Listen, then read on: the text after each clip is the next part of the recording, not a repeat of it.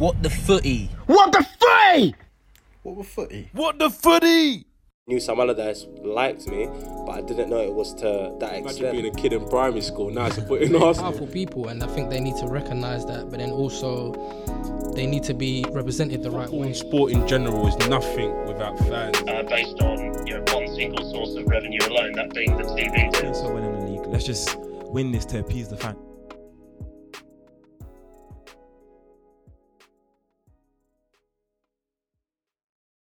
Sup, guys? It's your boy Paul, aka Mr. What the Footy, your favorite podcast host. Welcome to the What the Footy podcast, the podcast that takes football fans behind the scenes. Today, probably the biggest episode I've done so far. Really, I'm joined by a Premier League club doctor, uh, Doctor Matt. How you doing, man? Yeah, I'm good. I'm good. I'm good. Um, glad to be on. Um, and you know, of your No, definitely. No, I definitely. I think ever since a mutual friend obviously put put me in touch, I was like, I've got I've got to get uh, I've got to get Matt on to sort of speak about the ins and outs of what what it's like to obviously work work within the Premier League, and obviously like a new segment that we just brought into the into the podcast is what the foot are you lying for? What lying for? It's essentially a glorified version of two truths, one lie. So Matthew, take us away with your uh, two truths, one lie. right. Okay. Um, what I got for you. Okay. By the way, by the way, I'm currently losing four two because obviously episode one and two, I got uh, one right in each and I got two wrong. So Come on, mate. I think you'll get mine easy. I'm I'm not good at I'm not good at this. You'll get my tell, but we'll, we'll see. Right. Okay. So yeah, n- no pressure on me. da da da. Um. So number one. One time Yeah. I, I I pulled a hamstring when having to run onto the pitch. One time. Yeah. Yeah, and what Number others? two, I, I once accidentally concussed myself celebrating a goal. And number three, on my first day on the job, yeah. I had to end up taking a player to hospital for an emergency surgery. That's about. emergency surgery. Um, accidentally concuss yourself celebrating. Ah, the managers that have managed the club that you work for aren't overly energetic managers, so I don't know why you'd be jumping around on the on the bench. So I'm gonna go.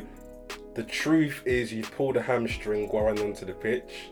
Your first game, you took a player for an emergency surgery, and the lie is you accidentally concussed yourself celebrating a goal. Um, obviously, in light of COVID and obviously pre-COVID, I thought it'd be great to just first get some insight into what a typical sort of match day is like. Obviously, within your sort of role as a, as a prem doctor.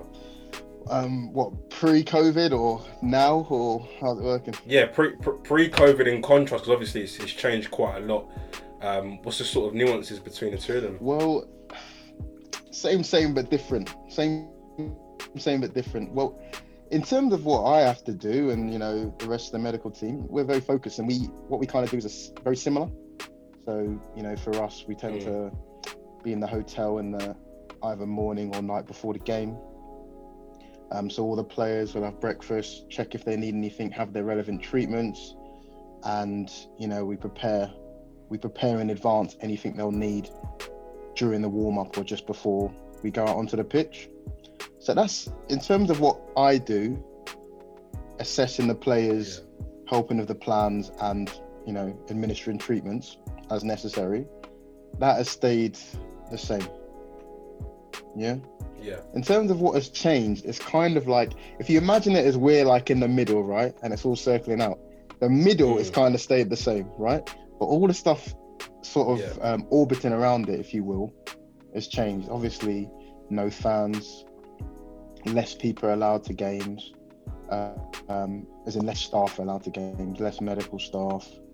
Um, we all have a clinical passport now, so you can only go even get in if you had a negative COVID test within a few days of a te- of a match, and it's all just a lot. Mm. It's all just a lot quieter, you know, just a lot yeah. quieter. Um, And also, I've noticed as well that, that you're obviously get, getting more FaceTime on the TV as well because no one's panning the camera to the fans. I mean, right? I wouldn't know, but I mean, it's probably you know if you see if you see me on, I've probably been despairing. Who knows? And what's what's that almost like? I can imagine, obviously yourself, obviously being a big football fan as well.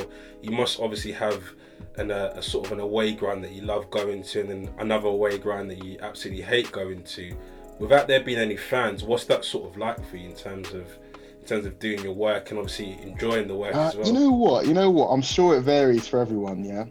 But for me, like when you're when you're kind of there, you're so focused on the game. Like you you miss the fans, but Mm. like you're so you're so focused on the game. It's kind of it's kind of the same for a lot of it. Like when they're before the match, you know, you're just focusing. Okay, who is who's the starting eleven? What is going on with them? You know, what do we need to make sure they're fit, they're happy, they're ready to go, right? Um, and then once that Mm. once that whistle goes, your eyes are on the game. You're like, all right, okay, is anyone looking injured or carrying a knock or any problems? Anything I need to see again on the tablet in terms of injury? So you're so focused on like not messing up, not making a mistake, and you know making sure that you're on the ball. Yeah.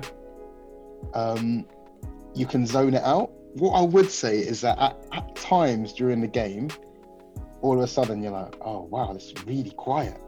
Like when you hear a challenge and like you can actually hear every little bit of contact, and all of a sudden you're hearing the away Yeah. team bench and the away team manager say something, you're like, oh, God, mate, yeah, these are these are sounds I'm not used to. You know, and yeah, yeah. I tell you A, what, a as little bit well. like being ringside in a boxing match. Yeah, yeah, yeah, exactly, exactly. I tell you what, as well, Yeah. when they score, that's the weird one. When they score, because you're like, oh, did it go in? Or because Mm. because normally you get the feedback from the crowd immediately. hear the noise. But sometimes, like when they take a shot or whatever, depending on your angle, you're like, oh, did that go? Is that in or? It's like everything's just a little bit delayed. Um, The the one thing I've always wanted to almost find out as well, typically because of the club that I support in Arsenal, is that um, like on a match day, obviously the, the team sheet's been announced, and then you hear that a player's pulled up within obviously like within the warm up. How does that message get communicated on on a on a match day, like from the players to the coaching staff to then you, and then to the manager, and then to us as the fans, and then to the guys in the studios? just what? So what if someone? So how does that stuff get? what? get So someone has to get pulled in the um in the warm up. pulls their hamstring or anything like within a warm within the warm up. Yeah, well, the, uh, well, as you can imagine, everything has to happen quick.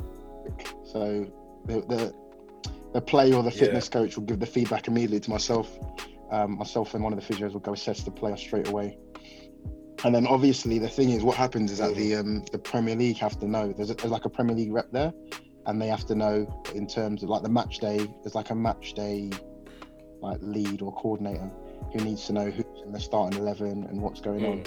So once once we know that the player has to change or whatever, we tell one of our members of our team, so like uh, the player liaison or like player operations manager, and they will liaise with the Premier Okay, League yeah, and yeah. say, listen, we have to make a last minute change to our first eleven, and then presumably that will go straight up to you know Sky Sports and all them lot.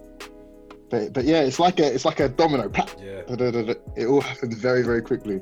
yeah, because it because it because it happened so quickly. Because like, I'm watching the game either there on TV, and I see oh hang on a minute like Özil's Özil's no longer in the team and I'm hearing Gary Neville say something, and then then the anchor say, and I'm thinking what's what's what's going on. But I think that takes the question right right nicely onto obviously the, the middle part of the segment. Now that obviously the listeners have some insight into what a typical sort of match day is like in terms of just sort of in terms of burnout and injury, really, I think it's, it's a big thing that we sort of spoke about in season one, especially with the introduction for the first time of the winter break. Um, in terms of obviously seeing the, um, the obviously with lockdown, the, the players have been almost off for about three months or so. And I was just literally speaking the second episode with um, a lady who works within the sort of the football and sports space with event organising, just looking at the the sheer amounts of tournaments and games that have been postponed, whether you want to look at the Euros to the African Cup of Nations. How does that almost all that all that stuff come together and affect you guys within within the club and within your role, having to to manage the, the, the burnout and fatigue of players and communicating that with, with, with clubs and countries? Obviously, like with your club and, and uh, So what do you mean? So like, how do we avoid kind of avoiding burnout or manage it? And do you mean in this particular situation or kind of in general? just just sort of in general really because like, if i look at um for example, like back in back in February, obviously uh, Klopp was obviously saying a lot of stuff within the media in terms of um, obviously playing the kids, and there was uh, controversy Yeah, in terms that, of that, yeah. in terms of um, oh, I'm giving my boys I'm giving my boys some time off and um, and and almost looking at that. My argument at the time was okay, I get it. Sadio Mane played I think the African Cup of Nations that that year as well. Has played a lot of football consistently. Same with people like Salah and other players I didn't believe outside looking in weren't in the red zone. So for example, someone like Oxlade Chamberlain who was barely getting minutes, or someone like Shaqiri barely getting minutes. How is that sort of stuff sort of mapped out in terms of understanding who's in the red zone and and, uh, and who's not, and who is ready to play, especially with the congestion of all these all these games? Good question. Good question. I would say I would I would respond to that by saying the main thing is communication, right? It's a Mm. it's a it's a fine balance, and it all boils down to very very close communication. Right, we talk a lot about burnout and you know injury avoidance and load management, things like that. Yeah, but you got to remember, by and large, these players are fit. Yeah, they're super fit. They're Mm. athletes, all right. So don't worry about them too much. Yeah, Don't worry about them too much but it's about being attuned to what they're feeling and what they need. It varies from player to player. So if we talk about it practically, right, the most important thing is we do well-being every day for the players. Okay, so that will just be general muscle soreness. How do you feel? How do you sleep? This, that, and the other. Right.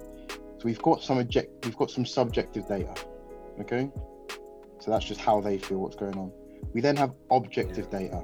So that's the sports scientists looking really closely at, you know, how far they're running, how many sprints they're doing, their strength numbers, um, all sorts of things, right? So we've got subjective data that we look at. We've got objective data. On top of that, we know the players. So we have to know Yeah. what players need individually. If you're a young 22 year old, you've never had an injury in your life, and you are you want to play every single game, then the idea of sort of burnout and managing this and that plays less of a role. Furthermore, if you're not an international, then we don't have to worry about that extra dynamic. But if you're 32, you've had a previous knee surgery, you're an international, and you're a regular player, so you play every week, that's when the art and science of it all comes together, if that makes sense. Yeah, So we have to then be. That's when communication comes in. Hi, X. How are you feeling? Right. Okay. Fine. You, you're feeling a little bit. Okay. Your back's tightened up. Your knees sore. All right. Okay. Let me look at the knee. Is it swollen? Is it click Yeah. starting to click? Right. Okay. Then look at his own data. Oh, actually, this. You know, he did less sprints this week. He, some something's not quite right there. The data he covered less um, ground, and then it then it's then it's about rotation.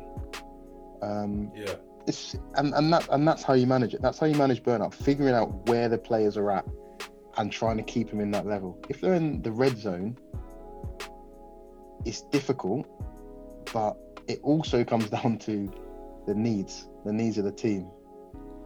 Yeah, and I was just about to come on to that because if I think back to someone like Marcus Rashford in terms of obviously that time when he was obviously carrying that back injury, and then obviously he played in the game. I forgot exactly the game they needed to win. Obviously pushing for the top four. He then gets injured and was out for a few months. Um, like let's say the season hadn't stopped. Obviously they missed out on the Champions League, and then he was fit to come back and play in the in the Euros, and then mm. obviously the new season starts and he goes in there, and he and he then picks up another injury. It's almost a question of who's really at fault for that. Is it almost the, the guys at England for playing him in the tournament when he's not 100% fit? Is it the fault of the the chief executive saying that we need to get top four to make X amount of money, so we want to play our best players? Is it the manager?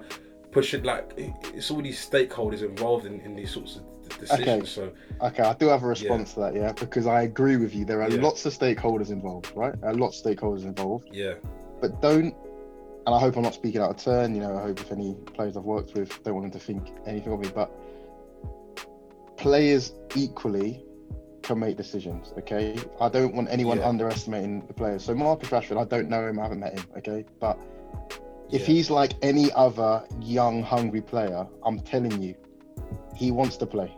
He wants to play for Manchester yeah, United Football. Club. He wants to add goals. He wants to get. I don't know. He probably wants to get an appearance fee or goal bonus. You know, who knows? Yeah, there's there's there's, there's Mm. other factors at play there. So a lot of these players, you don't, you ain't got to tell them that they have to play. That, that, that, that that's it's an interesting dynamic that people talk about, but that happens. I can't personally, I can't remember that happening in my career. I'm sure that actually happens more rarely Mm. than people think. More often than not, it's the other way. Me saying, you know what, uh, mate, I think you should tell the manager that, uh, you know, maybe you should be for 45 minutes. Like, no, man, I'm playing. I'm playing. It's it's not. Yeah, it's normally yeah. actually the other way around when you talk about burnout. He's probably, you know, he's probably Yeah. because the, the international and the clubs they talk very closely nowadays. Now, nowadays, Okay. from my experience anyway. So we'll say we'll, we'll normally, especially with England and stuff, you actually send them the sports science data. You send them the data. You send them like a report how they've been over the last three weeks prior to meeting up with their international squads. So they've got the information, but you know they have to make they have to make their own decisions. You've got to accept that they're an, they're an autonomous unit.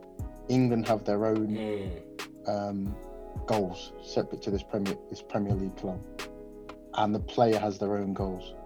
It's it's incredibly rare, and I haven't seen it that a player's genuinely been forced to play. Yeah, I haven't seen it. Now, Yeah. whether a player feels forced to play, that's a good question. That is a very good question. Yeah, You know? and I, and I think I definitely do agree with you in terms of I think definitely is the way where you're probably in the year saying, listen, I, I don't think you should play a full 90 minutes because players players like you mentioned do want to play, and and the sort of question that I have just sort of following on and leading on from that is is the whole idea. You sort of mentioned it earlier in terms of managing players differently and individual. Of course, like within within the team that you work with, there's a there's a there's a player in there who has obviously a history of of injuries and sort of in terms of um, sort of managing that. How how do you sort of deal with players when they're on that long road to recovery of consistently getting long term injuries from a sort of well being mental health sort of perspective? How do you sort of support support those players and, and, and how has the sort of mental mental health and well being piece sort of changed um, Um, last? Uh, well, again, like I know you're gonna you're gonna get sick of me saying it, but it is about communication. Mm. It's about communication. that's, that's you your know what it- buzzword, isn't it? It is my buzzword because I'm just a, such a strong believer in it. I'm just Yeah. such a strong believer in it. So anything you hear from me will be about communication. But it's about communication and it's also about creating an environment. Yeah. So on the on the road to on the road to recovery and you know players as you said who've had trouble with injuries in the past, it's about firstly firstly making sure they know. It's, it's about firstly making sure they know that they're still valued right? Mm. for me it's about making sure you know that listen you're injured at the moment but we know what you can do. We know what you're capable of doing. And we we've we've got shared goals. We've got shared goals. And those goals are regularly reviewed. Mm. so once they feel that they're in the loop they're in control then then we've got something to work with. And you've got to be constantly asking them you know how are you feeling today? How do you want to go about things? You know are you happy with how it's going? What what what are your goals? What are your expectations? Are you expecting to get back to the level you are? I've had players who said listen doc actually at my stage of my career i'm thinking about i want to be able to play tennis or with my daughter when she grows up or i want to be able to go skiing. I'm not even thinking about coming back to football. But it's about understanding what's important to the player and and actually caring Mm. and if you care, then they feel at ease. Right? In in terms of from a, a well-being perspective, that's generally that's that's generally most of what you can do. You can just be what it is, a team. Yeah. You be a team, you make them feel part of a team, part of the family, and make them feel that if they need to open up, they can open up. And that their concerns are being taken seriously. If you go about it like, oh, we need you back as soon as, oh, why you always get injured, oh, you know, getting frustrated, oh, when they're having setbacks, then things are going to break down. Things are going to break down.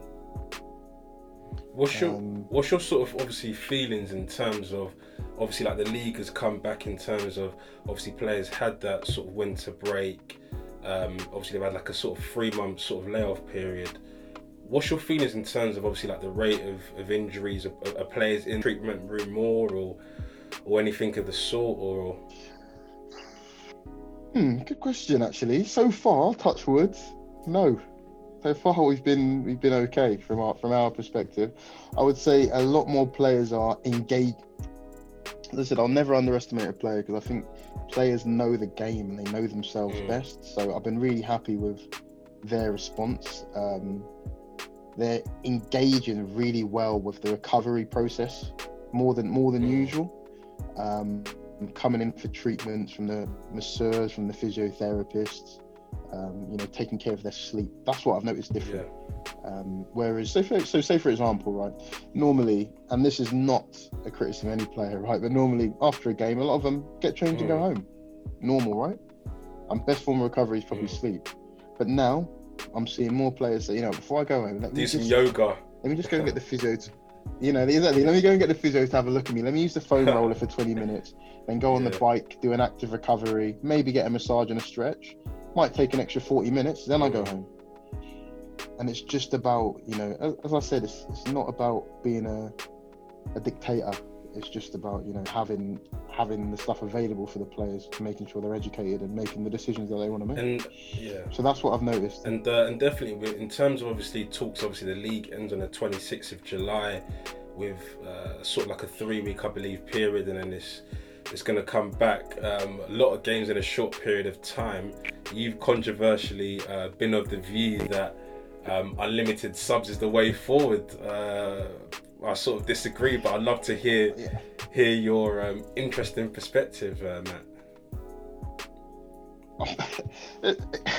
for me, the more I think about it, the more I think, I think it's Yeah. logical, and I think it's revolutionary. Like unlimited subs, like what? Why are people actually against it? It's just is it just because they don't like change or or what? Like Yeah. again, this is just my individual opinion, just just pondering football. But I think number Mm. one, it helps protect the player as an individual um, who has the occupational Yeah. risk of injury. If they can manage their minutes and you know their minutes and their exposure, that's what we that's what we the word we'd use, their exposure to high level competition more effectively, more scientifically, then it keeps them safer. And if you want to think of it from a more corporate point of view, that's that's therefore protecting the the asset. I'd never say that myself. Yeah, you know what yeah. I mean? Yeah. You're protecting the individual, protecting the player, also protecting the, the asset. But in, injury is a serious thing, man. It's it's career changing, it's potentially life changing, financially can change the the outlook for any individual. So anything we can do to to be able to control that injury risk better Yeah. whilst not degrading the integrity of the game, I, I'm all for. Secondly, I actually think it would make the game more interesting. It'd add an extra dimension anyway, from a tactical point of view. From a sort, yeah, from a from a tactical point of view, from a game plan point of view. Rotation, I think it'll give more players opportunities. You'll see, you'll see more players get their chance. Maybe you know you want young players, don't you? Yeah. Okay, we had three substitutes. We're doing well. You know what? We make another two. Let, let- give these guys Yeah, 15 yeah. minutes. And you never know, Yeah. mate. Wayne Rooney come on and, and banged in a goal against Arsenal, changed his Yeah. whole career. Apparently, after the game, he went home on his bike as Huh? well. So, yeah. that's I'm, that's what I'm saying. I'm saying that, and and I'm a big. I'm actually a. I, I follow basketball very closely and um, sort of getting into NFL, and they've got unlimited Yeah. subs, and all that does, yeah, it doesn't degrade the quality of the game at all. All it does is it adds extra. I get what you're saying. it adds you know an extra layer of tactical.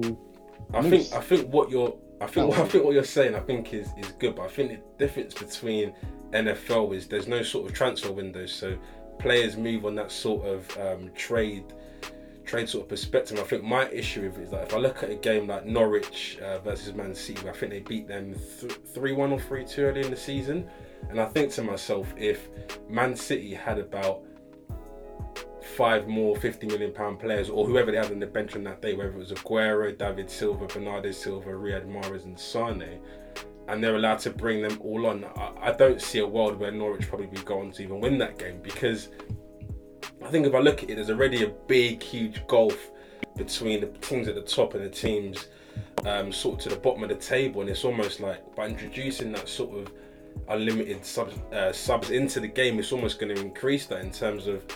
I don't know what sort of role financial fair play is playing with it, but I think the route to go down before I know you're itching to get in there. I think the route to go down more is, I think reducing maybe the fixture congestion within the game to sort of stop players playing too many Tuesday to Saturday, Wednesday to Saturday games, I think it's probably more of a route to go down rather than adding more of a advantage to the bigger teams. If you see what I mean?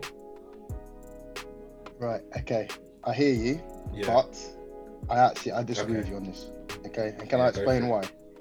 Because one, because someone else said this to me, and I said, no, no, no, you're seeing this all Mm. wrong, and maybe I'm just seeing it from a doctor's Yeah, yeah. perspective, yeah. But the first thing you got to remember is these bigger teams are better Yeah. anyway. They're better anyway, yeah. So you're saying about oh, if they could sub on five more world class players, they've already got six or seven more world class players in Mm. knowledge, right? What you would do, what you would do is, I believe you would actually decrease the gap between teams because what it would Yeah. do is it would actually help remove fatigue as a factor. Fatigue is a big factor. You see teams, you you're a football fan. There are teams that big teams, you know, who have got that that sports and strengthening sorry, that strength and conditioning resources. Yeah. You see them scoring late in games, and that is down to fatigue. Fatigue is a bigger factor than people yeah, make out. see you're coming from. Yeah. So number one, fatigue, and number two, what you would also reduce is the tactical rigidity associated with some of the smaller Mm. teams.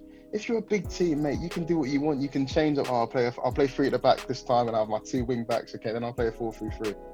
Whereas, if you're a, if you're a limit, if you're a team that's limited anyway, and you're limited in the type of players you can play, and Yeah. which players, you're playing more rigidly. Whereas if it's tough, oh, you know what? I can. What we'll do is for the first 15 minutes we'll do this. Then we're going to swap. We'll put a winger on. We'll, make, we'll try and mess them up a little bit and pull it wide. Then what we're going to do is in the last 15 minutes, you know, what, I'm going to bring two extra centre backs on if we're still level and and and try and shut up shop. That that actually adds extra layers of sophistication in which you can try and come back against these big Mm. teams. Whereas at the status quo, they've got the better players Yeah. already. They've got the fitter players already. I can, I can, do you know what is? I can, I could, I could see what you mean, but then I think on the other flips, I could no, no, it's, it's a good, it's a good point I never thought of, but I can, I can, I can slightly see an instance whereby the point you mentioned is true. Fatigue, the amount of late goals that are scored within the Premier League, but then on the flip side of it, is adding, I don't know, it's, it's swapping the resolute defender who's been heading and clearing away challenges for for for 85 minutes and adding in a fresh leg. Is that going to do anything worse or better? I remember a game where where I think Arsenal would draw a 1-1 with Barcelona. I believe, and then we bring on Flamini into position to almost solidify, I think, a draw or whatever it was going to be, and he gives away a penalty and almost makes situation worse because as a sub, you have to come in and get attuned and adjusted to the game. So I don't think it's as simple as saying Well, the rules. That's not the. That's not the It's- rules it's- fault, it's not- it? He just. He it's not, it's not the rules fault, but at the same time, is is bringing on a player in that sort of late stage going to add to solidifying the result? I don't know. I, I do believe that where adding substitutions in the game does work is the unfortunate situations whereby a team has used all of their substitutions and the player gets carried off or stretchered off and they have to play with 10 men. I think in those instances, I'd probably be more willing to to go on have a substitution. Go on, you, you you deserve it, mate. Go on, take it. But Oh, Paul, you're thinking too small, mate. You're nah, do you know what it small. is? I want to see. I want to see seven wing. I want to see seven, Seven wingers. wingers. Little ten minute burst. Every Galactico going. No, I think it's def- I think it's definitely a, a definitely a big point, and I think it's a point that people should push out there because obviously IF IFAB obviously were the ones who introduced the whole five sub rule for this sort of period. So I'm interested to see what what sort of comes out for it. But what's your what's your sort of views in terms of what guys like Jurgen Klopp and Pep ad- advocate for, which is scrap the League Cup like the like the French league have done with their um, second domestic trophy. Uh, and effectively remove FA Cup replays. What, what's your sort of take on that to help? Because if, if you look at it, a lot of teams in the sort of smaller end, they prioritise uh, relegation, obviously, and survival and staying, and tend to almost write off those those um, sort of cup games anyway. So, what's your sort of take and take and view on that? Well, I think I disagree. I'd say if I if you if you had if you put a gun to my head, I'd say I'd Yeah. disagree. And the reason why I disagree is, firstly, listen. End of the day, the games are the games. The games are the best part. This is again. This Yeah. is just me. Yeah, the games are the best part, right? So, you know, to get rid of games is am I for that or or not? Not sure. Now we're talking about the League Cup, right? Firstly, it's easy for the big clubs to say Mm. this, right? Because okay, fine, I'll, let's get let's get rid of Carling Cup Mickey or whatever Cup, it's called yeah, now yeah. because because we're because we're in the Champions League semi. All right, cool. But they do realise that okay, there's a big what is it, big five now, top five, Yeah. top six. How many other teams are gonna have a chance to win in the league in a ten year period? Like these for these players, it's an opportunity Wembley, to yeah. play at Wembley for you know it could be one time in their whole career or to um, you know to win a cup. It's an opp- it's an it's an added opportunity, and you know I think you just need to be mindful that when you're when you're taking away these things, there's actually individuals behind it Mm. With um you know with, asp- with aspirations and it's it's very easy to, to think about what the big clubs and how the big clubs operate um you know they are the they are the sort of they're the honey to the bee Yeah, you know, yeah. you know the honey to the bee so to speak but you know just knowing individual footballers and stuff you know they look back and they say you know the time we got that good result and then we got to play at Anfield it's- a big part The of journey. their career. It's a big part for the clubs, and to just get rid of a cup competition when you've only got four, you've only got what's it, three domestic cups, right? Mm. So you only get you only get three opportunities to win a cup, of which the Premier League most teams aren't going to win. But you only get a couple a year, and that's what football's all about, no? It's not just about churning out matches for the sake of it. Let's let's have games that mean something. The, the fact that you're a big club, so you choose not to you choose not to make the Carabao Cup a big deal.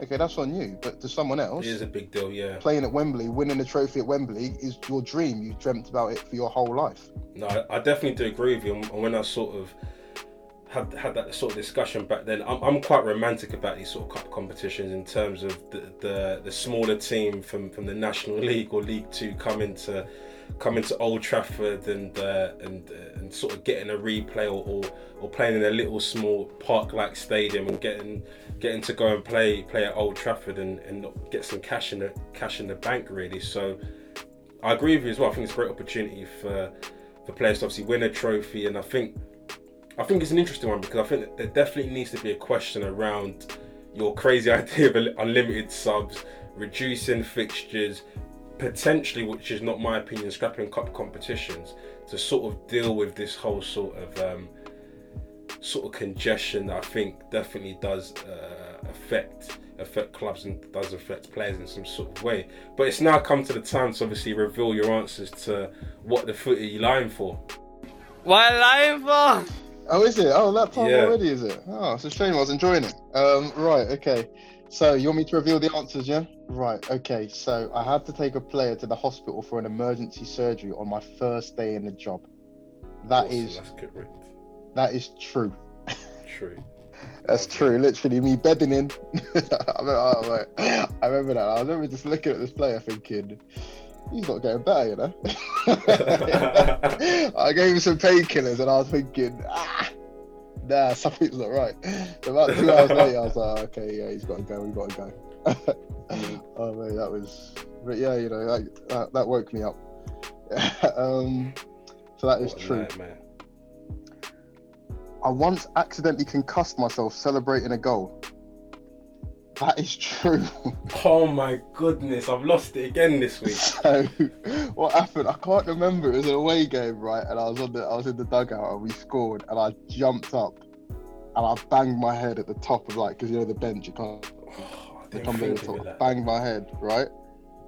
And I firmed it. I firmed it. I started. I don't think anyone I work with actually knows. I firmed Yeah. it, and I remember the next three days I was just, I was in a daze. Like I couldn't You just see the stars like, in it. I was having little little dizzy spells. I was like, man, I'm fully concussed, you know. But luckily, I had a day off. I didn't have to like you know see any players or anything like that. So I just didn't drive and sort of took it easy and, I, and it shook off. But I was thinking, man, I was in a daze, which Oh means the, goodness. the one that was a lie was once pulled my hamstring while running onto the pitch. Recently, actually, my hamstring did go into spasm, but it technically technically wasn't a wasn't a case. Oh, I I wasn't uh, so close. Do you know what it is? I've lost it again. I've lost 2 1 three weeks in a row, so I'm uh, losing 6 3 against the guests. Hopefully, uh, next week I can bring it back.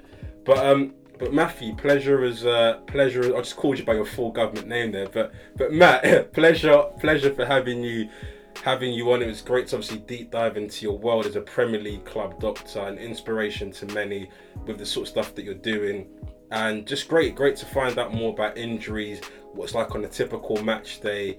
And guys, if you loved uh, today's episode, not liked it, if you loved it, download, subscribe, rate and review, and tell a friend to tell a friend. Let's go.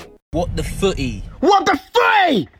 What with footy? What the footy? Knew Sam Allardyce liked me, but I didn't know it was to that Imagine extent. being a kid in primary school. Now it's putting Arsenal. Powerful people, and I think they need to recognise that. But then also, they need to be represented the right way. and sport in general is nothing without fans. uh, based on you know one single source of revenue alone, that being the TV deals. Since we're winning the league, let's just win this to appease the fans.